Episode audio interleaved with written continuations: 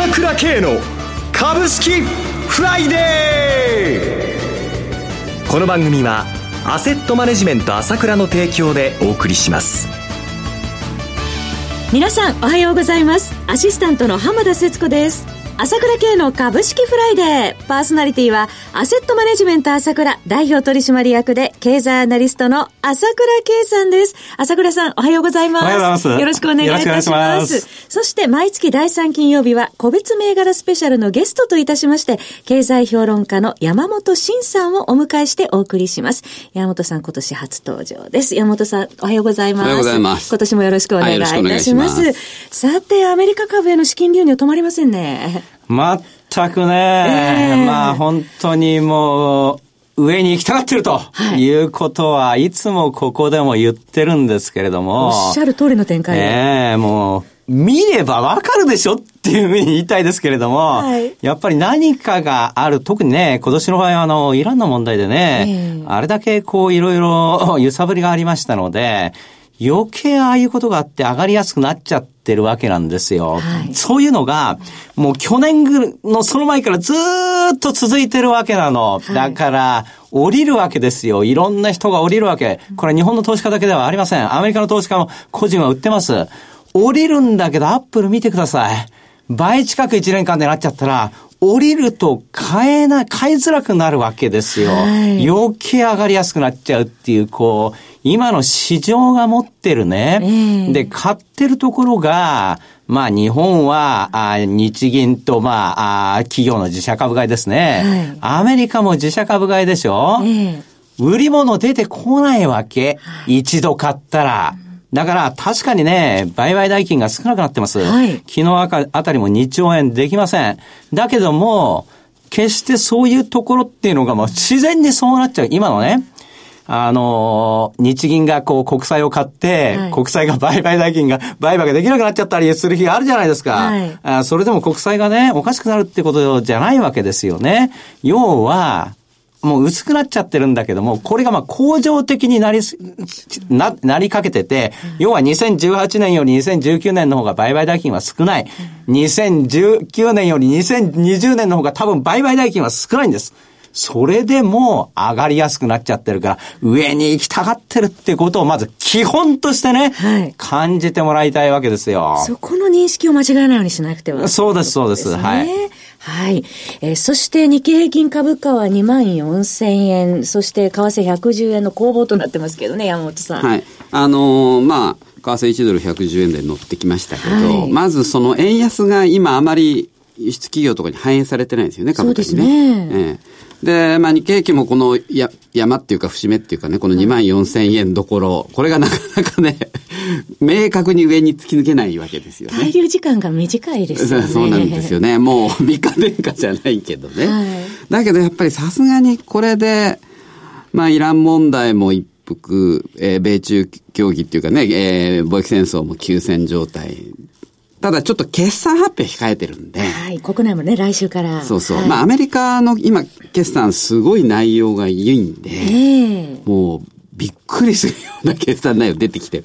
ただ日本はやっぱり中国の依存度が高いですからね。はい、やっぱりアメリカ、まあアメリカ消費も絶好調ですし、えー、まあ日本は消費が、消費税の問題ありましたからね。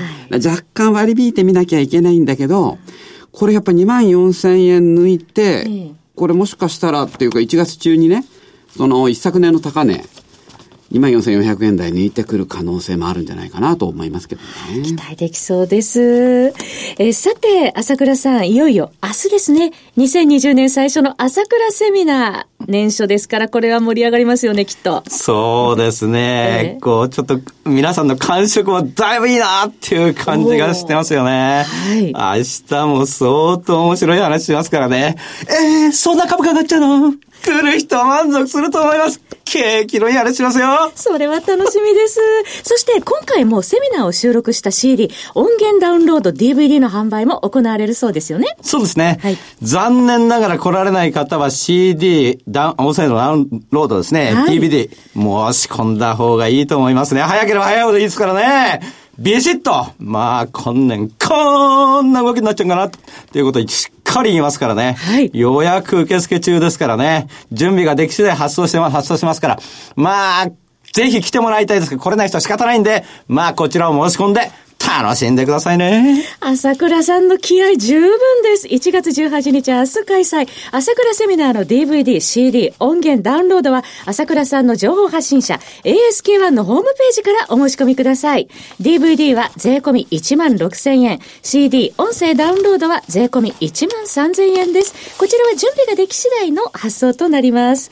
それではお知らせを挟みまして、山本さんに注目銘柄の解説をいただきます。鋭い分析力で注目、経済予測のプロ、朝倉慶。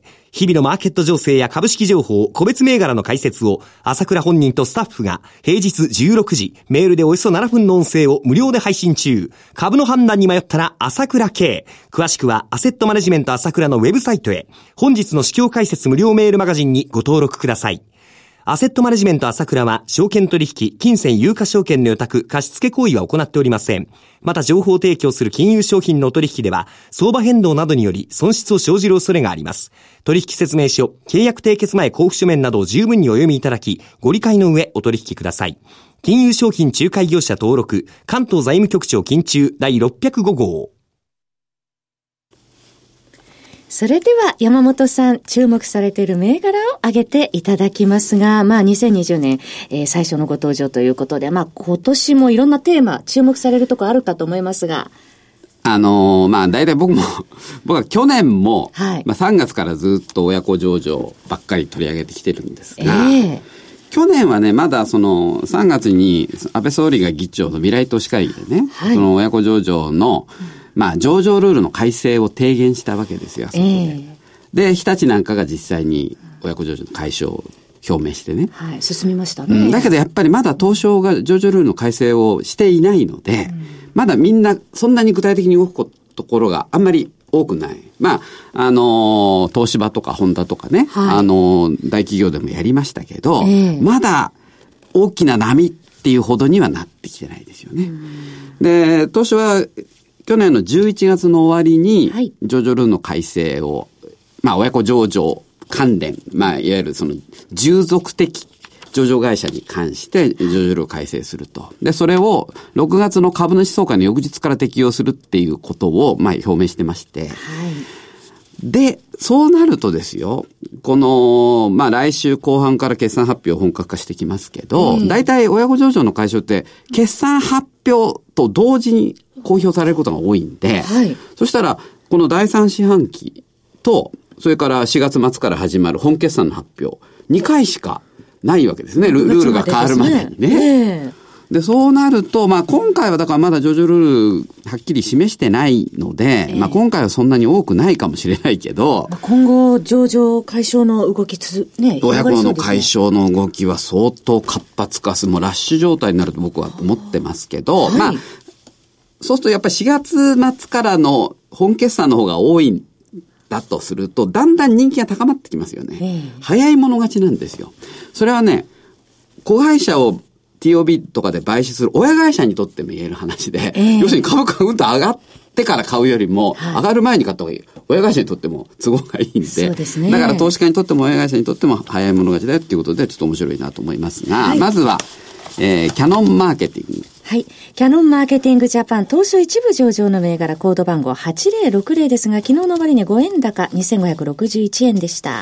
あのー、まあ、親子の解消で、ええ、まあ、特に子会社を完全子会社化する場合に、その、TOB 価格が高く設定される。要するに時価に対して、はい、まあ大体3割から4割っていうのが、まあ標準的なんですけど、え高めに設定される条件として、まず、子会社の業績が割といい。ええ、それから親会社が金持ちであると、はい、キャッシュリッチであるっていうのはやっぱりかなりプレミアムが高くつく条件なんですけど、キャネンマーケティングの場合は、はい、えー、今期、えー、最高益予想なんですね。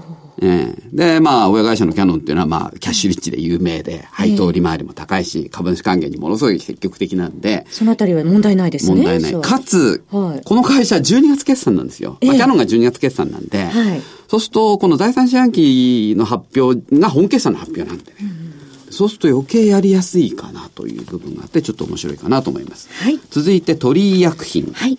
えー、コード番号4551東証一部上場の銘柄、昨日の終値30円高の3215円でした。これは親会社が、まあ JT、まあ JT もやっぱりキャッシュリッチで有名ですけど、えー、まあ取り薬品自体はそんな業績良くないんですけどね。はい、今期はあの、ギリアードサイエンシズ社っていうアメリカの会社から、はい、えっ、ー、と、まあ医薬金っていうかね、はい、そこから委託されて薬作ってたんですけど、まあそれ解消っていうことで、えー、400億円ドット入って、うん。まあ、リストラ費用なんかにも使うんですけど、はい、まあ、純利益が一気に915円まで増えるわけですよ。はい、で、株価、ね、まだ、そんなに、えー、3000円ぐらいの株価に対してこれだけの純資産が上積みになりますから、えー、そういう点でもやっぱり JT の、もし JT が完全公社化するとすれば、買取価格がかなり高くなるよと。いいんですね。それから続いて当面デバイス。コード番号2737東証一部上場の銘柄、昨日の終値25円高3620円でした。はい。えー、まあこれは、えー、トヨタグループの、まあ総合商社であるトヨタ通商が親会社なんですが、はい、まあちょっと指揮法を見ると大株主、豊田通商26.6しか持ってないんですが、えー、その第二株主のネクスティエレクトロニクスって会社が、えー、あの、旧トーメンエレクトロニクスで、これは先に豊田通商に完全子会社化されてるんですね。で、二つ合わせて50%超。で、まあ実質子会社だっていうことなんですけど、これも業績いいですし、やっぱ豊田通商もすごい、すごいキャッシュリッチなんで、これも可能性かなり高いぞと思いますね。はい、続いて、公営科学。公営科学工業、コード番号4367、東証2部上場の銘柄、昨日の終値23円安2765円でした。はい、さっきの当面デバイスもまあ半導体商社で、はい、えー、この公営価格もまあ半導体関連、あと、いわゆるその、医薬中間体ってまあ、ファインケミカルのね、会社で、えー、えー、ちょっと前まで、えー、親会社の住友化学に続いて2位、3位が、えー、塩野義武田っていうね、感じだったんですが、まあ、その2位、3位が、まあ、売っちゃって、はい、今、まあ、それが売った中でもどんどん上がってきてるんですね。ちょっとこれ、あの、値動き激しいですけど、まだ一株純資産に対して相当、えー、PBI まだ0.6倍台の水準なんで面白いかなと思いますね。はい、最後に、えー、日立建機。6305東証一部上場の銘柄、昨日の終値60円安3260円。はい、日立建機、もうあの日立グループで子会社もう3社しか残ってないんで、はい、10社以上あったのがもう3社なんで、まあ残りの3社どれ買ってもいいかなと。減りましたね。以上5銘柄取り上げていただきましたキャノンマーケティングジャパン取薬品当面デバイス工営化学工業日立建機でした。え番組もそろそろお別れのお時間となってまいりました。今朝はゲストといたしまして経済評論家の山本慎さん。パーソナリティはアセットマネジメント朝倉代表取締役で経済アナリストの朝倉圭さんでした。お二方ともありがとうございました。失礼しました。私朝倉慶が代表してます。アセットマネジメント朝倉では SBI 証券楽天証券証券ジャパンウェルスナビの口座開設業務を行っています。私のホームページから証券会社の口座を作っていただきますと週2回無料で銘柄情報を提供するサービスがあります。ぜひご利用ください。それでは今日は週末金曜日。頑張っていきましょう！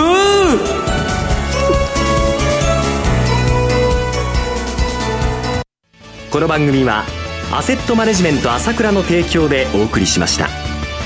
最終的な投資判断は皆様ご自身でなさってください。